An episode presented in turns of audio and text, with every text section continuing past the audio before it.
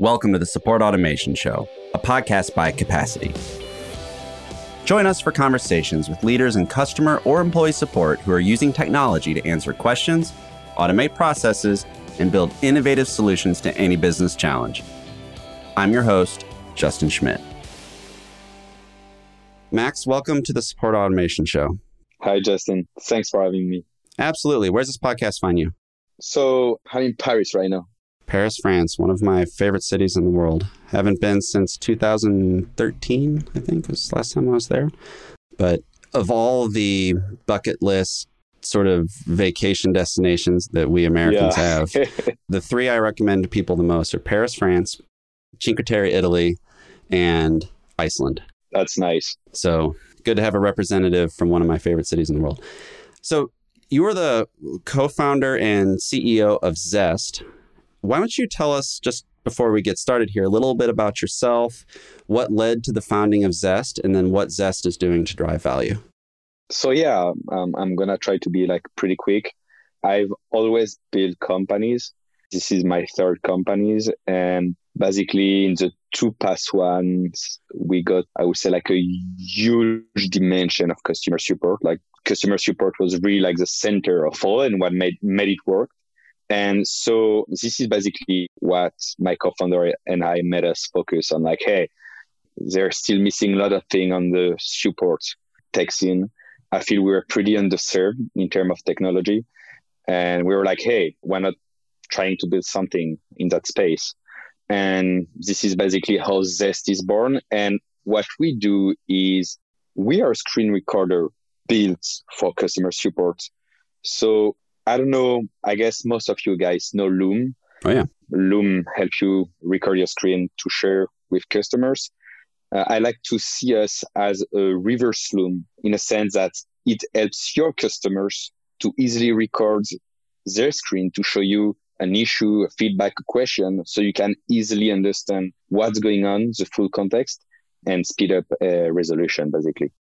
Fascinating. So basically, then a person on the CX team would be able to get effectively a session recording of a particular issue that the customer can then the, is the customer initiating the recording or is it sort of recording every session and then? No the, the, the customer initiating the record initiates the recording. So let's say i'm an agent uh, you're the customer you're telling me hey i'm having an issue with your product.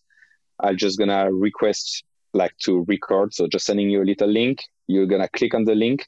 Don't need to install or download anything, and automatically it's gonna start, and you can like show me what's going on, and I'm gonna receive this directly in my help desk. So intercom, Zendesk, and all the rest. Very very cool.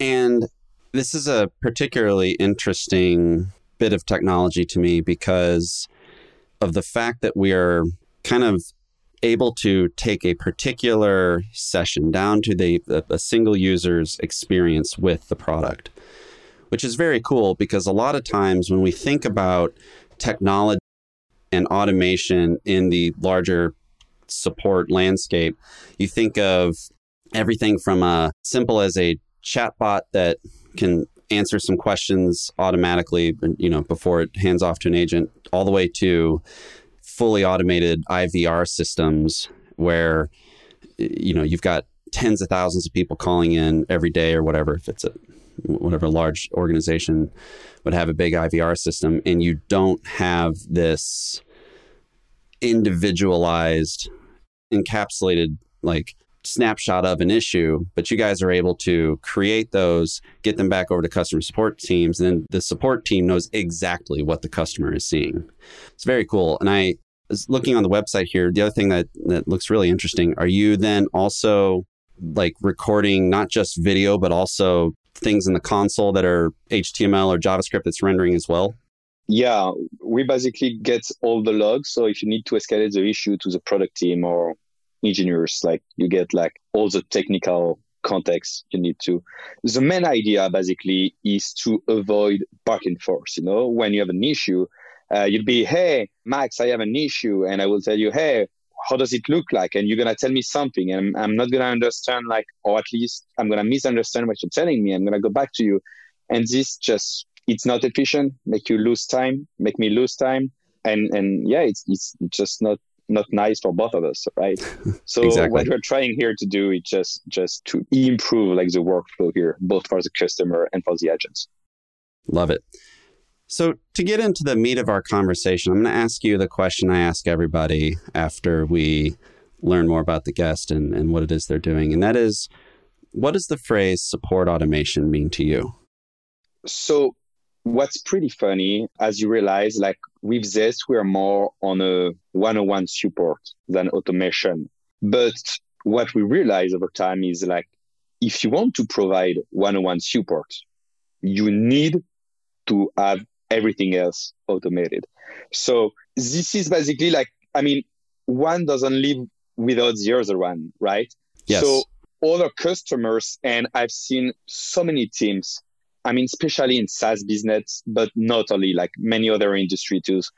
And if one day you have like, you have the need for great one-on-one support, you can be sure that all the rest that maybe you don't see or what's under the hood, everything is automated. So I really don't see them as some different things. They complement each other's and one needs the others to exist, or at least to exist in a in, in a great way. So for me, like obviously, I mean to answer your question short, like what it means automation, it means like it's it's a one-on-one of support. Because if you want to provide like one-on-one like customer support, you obviously need to start by, by having everything automated. Uh, from your support processes, both outside, like customer facing, uh, but also like internal, right? Yes. And I am so glad you specifically called out that automation and one to one support really are two sides of the same coin and not necessarily mutually exclusive concepts because this is something that we believe at, at capacity very, very strongly in as well is that the best automation is not there to replace you know your best people right? Automation should exist to allow your teams allow your people to be able to do their best work. And in the support context that means having your teams able to really dive in and solve the high value, high bandwidth, important issues for a customer and not be bogged down by answering the same question 17,000 times in a single day, right? Definitely. This is quite honestly the first time this specific point has been brought up in these interviews. And I'm really grateful you did it because it allows for the conversation that I think a lot of leaders need to hear and a lot of leaders need to have.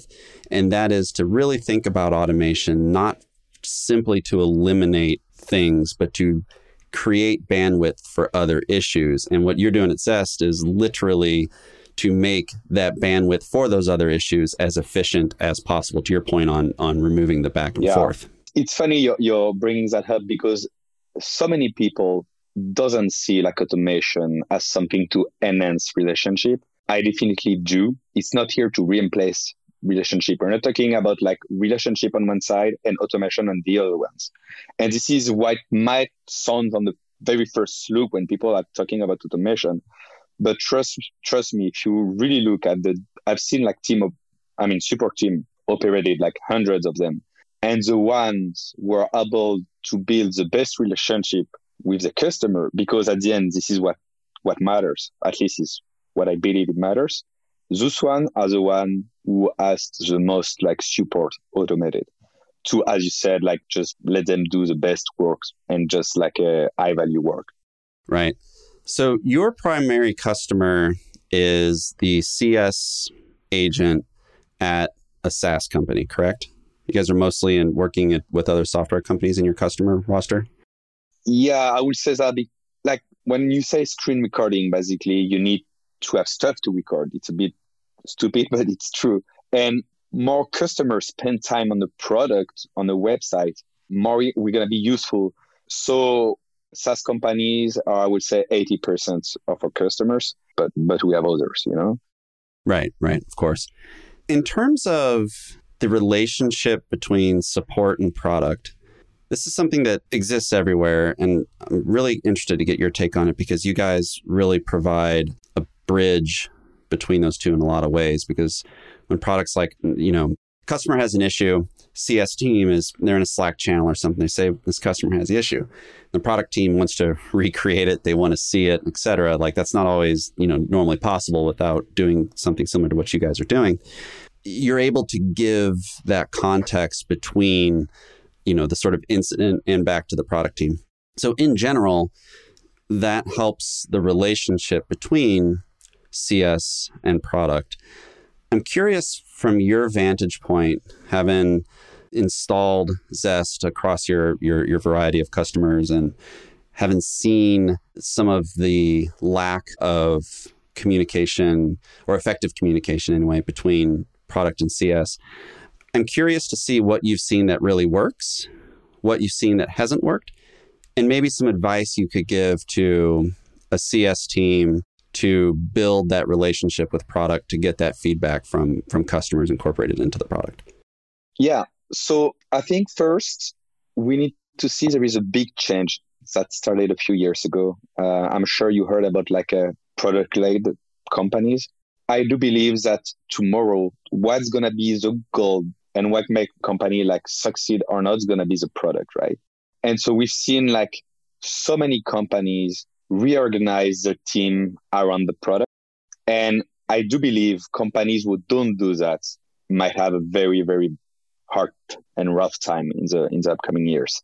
So this is, I would say, the first thing is really make sure the product is in the center of everything. And even like in, in the product led companies, you know, you don't even have sales anymore, basically. You know, you don't have growth, or I mean, it's product growth. And what's funny is like product is fueled by interaction and conversation you have with your customers.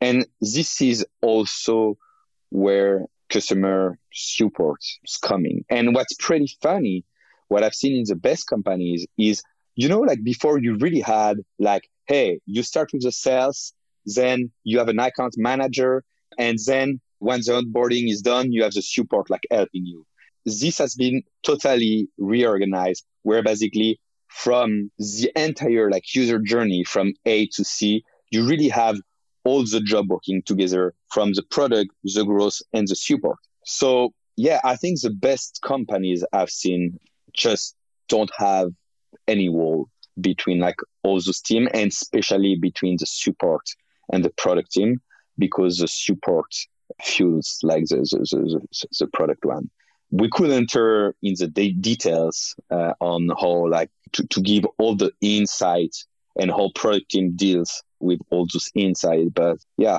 i guess it just like makes the communication very easy between the two and have processes to make sure like the product team receive everything from like customer support teams have you found looking across the landscape as you guys see it do you see any common support issues that come up that could be prevented with either different training or a different methodology to ensure that proper things are being documented that sort of keeps coming up over and over again that if you could tell a room full of CS leaders, hey, you're most likely to run into this problem. Here's the way you should think about mitigating that up front. What would it be?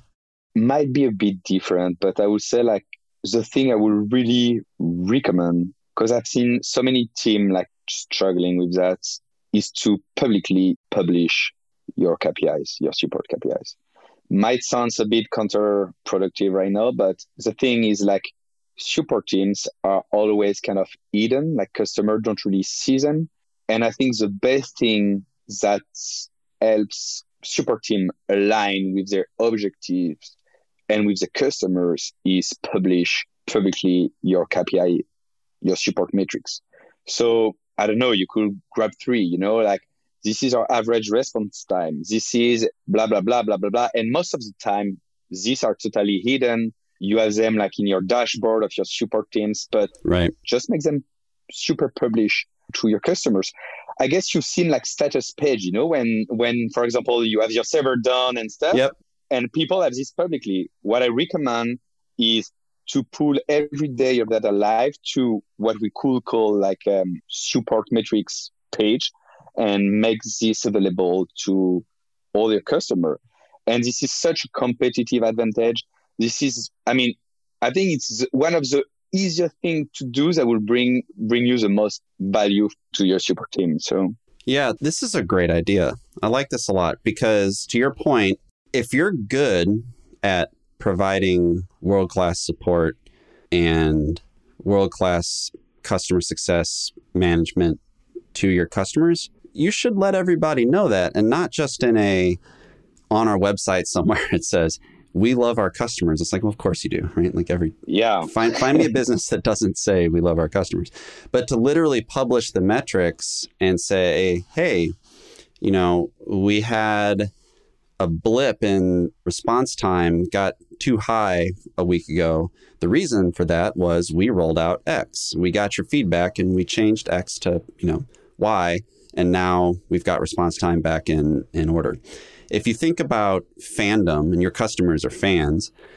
if you really want to earn the trust of your fans, think about like a professional sports team. Every metric they have is published, available, scrutinized, talked about, celebrated, condemned, etc.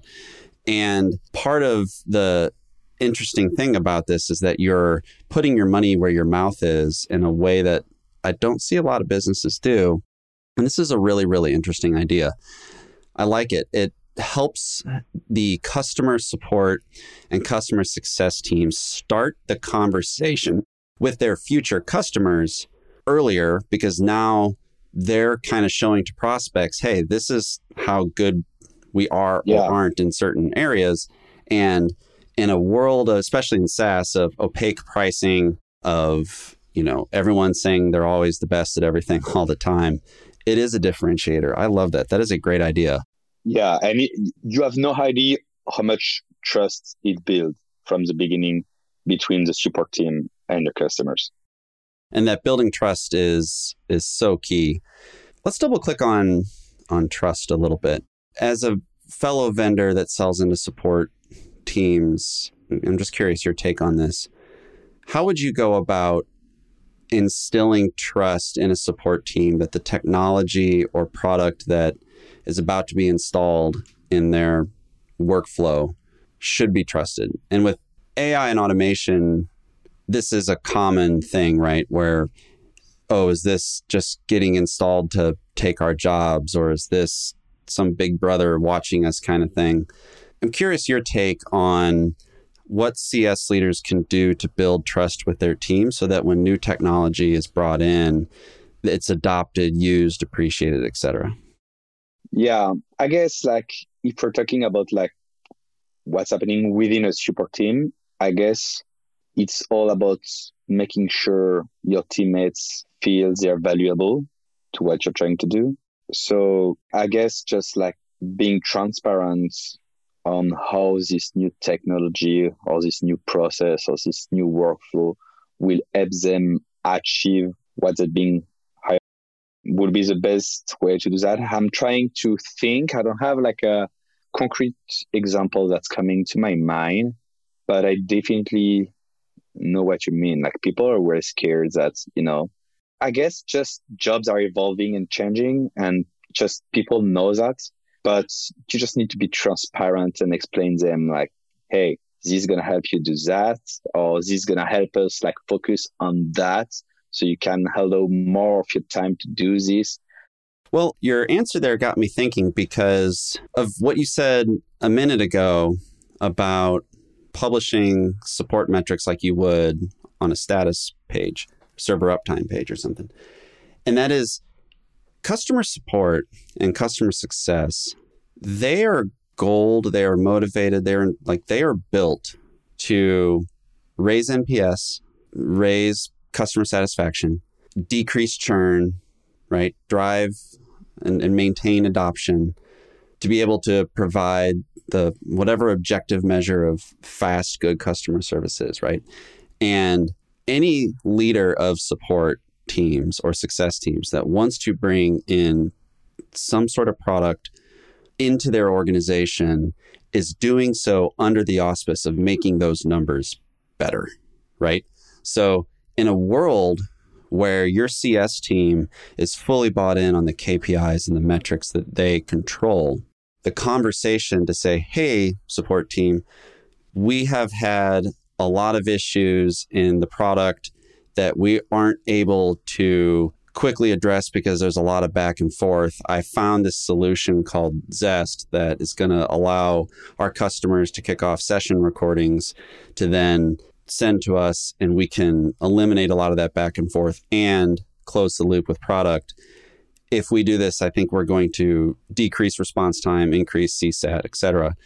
And then the buy in is there. But that buy in doesn't happen unless there is this agreed upon sacred relationship with the KPIs that that team has. And for the rest of the day, I'm going to be thinking about how we can publish our CSAT and response time and uptime as well. I mean, we we publish our uptime like every software company does, but the customer success metrics, you've really got my my gears turning on that one. If you were to go back in time and look at the support world, uh, we go back to when the guys at Zendesk were were diagramming out the the first the, the first help desk what's something that if you could go back in time and say, you know what, we should actually do differently is this, what, what, what would that be? I don't know. I think, you know, talking about automation, we are entering in, in a world of automation where really it's efficient and it's great. But when automation started, it was pretty bad, right? And what I feel is this is also why people right now might be sometimes like doubtful about like automation customer support is like at the beginning when it really started i'm sorry but like it, it was awful so the right. thing is like customer support as always and still for many companies and it is this is a mistake but it's seen as a cost center. Yes. So one of the first things that people started to automate like back in the days i'm talking like 10 day 10 years sorry from now was like customer support, but automation process was far from what we have now. You know, automation was like I don't know, you have a boat like talking and talking and talking, and you just wanted to talk to someone because the boat was looping and looping. You know, I have like I don't know, I I experienced that with like a, a, a airlines company or stuff like this, and some of them still have that, right? But to me, this is like, I mean, that was so helpful in customer support. And I think like this is, I don't know if I could change something, but obviously like technology need to, to, I mean, now it's mature and you need to go through this. But regarding like customer support was really one thing I didn't like back then. But I think like uh, support leaders are changing their minds, especially like uh, C-level, C-level people like CEO and stuff of, of, of big companies like now knows what are automation but yeah like back in the days was like definitely what i would have um, changed just have like the type of automation we can do nowadays because it was pretty crappy and now it's great.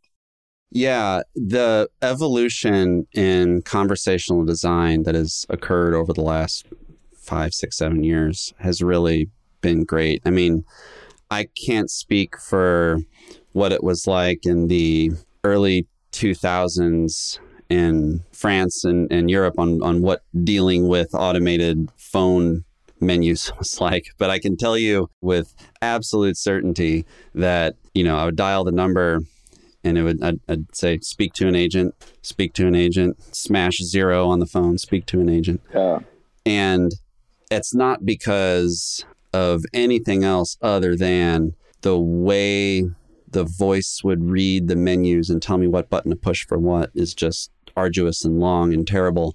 And then that exact same thinking just got like dumped into chatbots when it was available. And it's like, guys, we need to learn to create experiences and use conversational design in such a way that we're making this a seamless, fast experience and not just like recreating the crappy IVR system, right? Sure. And yeah, I was telling you, you know, like all those examples we are talking about like i would say like customer facing teams but i think the most astonished improvements are not so much in what the customer experiences, but like on an internal way, basically on all the internal processes and workflow that automations can help the support team with. This is stuff that customer don't see, right? Mm-hmm. But that helps like support teams like just provide better support. Right. This has been a great conversation. I know as a as a founder, your time is valuable, limited. You're a busy man. It's also five o'clock over there. It's almost six o'clock. I need to let you let you get to dinner and, and your evening. So I want to I want to close this show with this the same rapid fire round that that we close every show with, and that is just first thing that comes to mind. What's the book that you most often recommend to people? Except Sapiens, because Sapiens is like obviously something that someone should read. That is a good one, by the way. Sapiens is a uh, yeah absolute absolute must read. Wholeheartedly agree with you on that one. I'm currently like I'm just gonna tell you, uh, it's not the one I would recommend, but I'm gonna tell you the one I have right now in my in my night shelves. This is the Three Musketeers of Alexandre Dumas, which is like obviously French, and this is a novel which I love. So yeah, I'll go for this one. Yeah, thanks for recommending books that aren't business self-help books by the way. That's always refreshing yeah. to hear. I think when I ask that question people usually think, "Oh, I need a the 7 habits of highly effective people." I'm like, "No, you can you can you can tell me Harry Potter if that's if that's what your answer is." I'm reading 90% of like self-help and business book, but I'm trying to read more and more novels because yes. it just I mean, it just you're traveling, dreaming, it helps your brain to just, you know, it's more down. enjoyable to read. Yeah. That's the truth, right? Yeah. What's the best productivity tip or productivity hack that you've folded into your practice that you would recommend to people? I guess just go for a walk. It's stupid, but as soon as I feel like, I mean, you know, there's so much going on, or like, I don't know, like some some days are like tough. If I feel I'm just like overwhelmed, I just like stop everything and go for a walk. Just walking sometimes like five minutes and I go back to my seats and but I guess this is my productivity num- hack number one. No, it's I'm a full throated endorsement on the midday walk. I've taken to if there's a meeting that I don't need to present anything on, I will do it with headphones in my ears walking around my neighborhood. I can I can look at the slides on my phone. I can participate just as actively as I did if I was sitting at my desk or standing at my desk, but my body's moving. I'm in nature. I'm smelling things. I'm seeing the beautiful architecture in the neighborhood I live in. 100% recommend that. Lastly, if you could recommend one website, blog, Slack community, LinkedIn group, etc., for leaders and support, what would it be? The mom test. You guys need to go check it. I, I think it's the mom momtest.com or something like this, which is basically the art on how to talk to customers. Oh, okay. With, without having them enter in the way you want them to enter. So this is like crossroad between, I would say, like product interview and support. Mm. And I hmm. think this is one of the most helpful book as a founder, but also for everyone who need to deal with customers. You know, just like just how how you speak with people without like formatting them to give you the answer you're expected. And this is super helpful. Yeah. That is not one that has been recommended on this show before. I'll be sure in the show notes and the marketing we do for this episode to include a link because I have not I have not gotten that one before, and that is a very important part of the conversation to have. So, really appreciate that. Max, thank you so much for your time. Thank you so much for the conversation. Where can people go to find out more about you and Zest? Thank you so much, Justin, for having me once more. It was a great chat. I mean, if people want to chit chat about support with me, they can do that through LinkedIn just add me, send me a message, and be more than happy to to have a chat. Love it. Max, thank you for coming on the Support Automation Show and have a wonderful evening. Thanks, Justin. Have a wonderful day, I guess. Bye. Cheers. The Support Automation Show is brought to you by Capacity. Visit capacity.com to find everything you need for automating support and business processes in one powerful platform. You can find the show by searching for Support Automation in your favorite podcast app Please subscribe so you don't miss any future episodes. On behalf of the team here at Capacity, thanks for listening.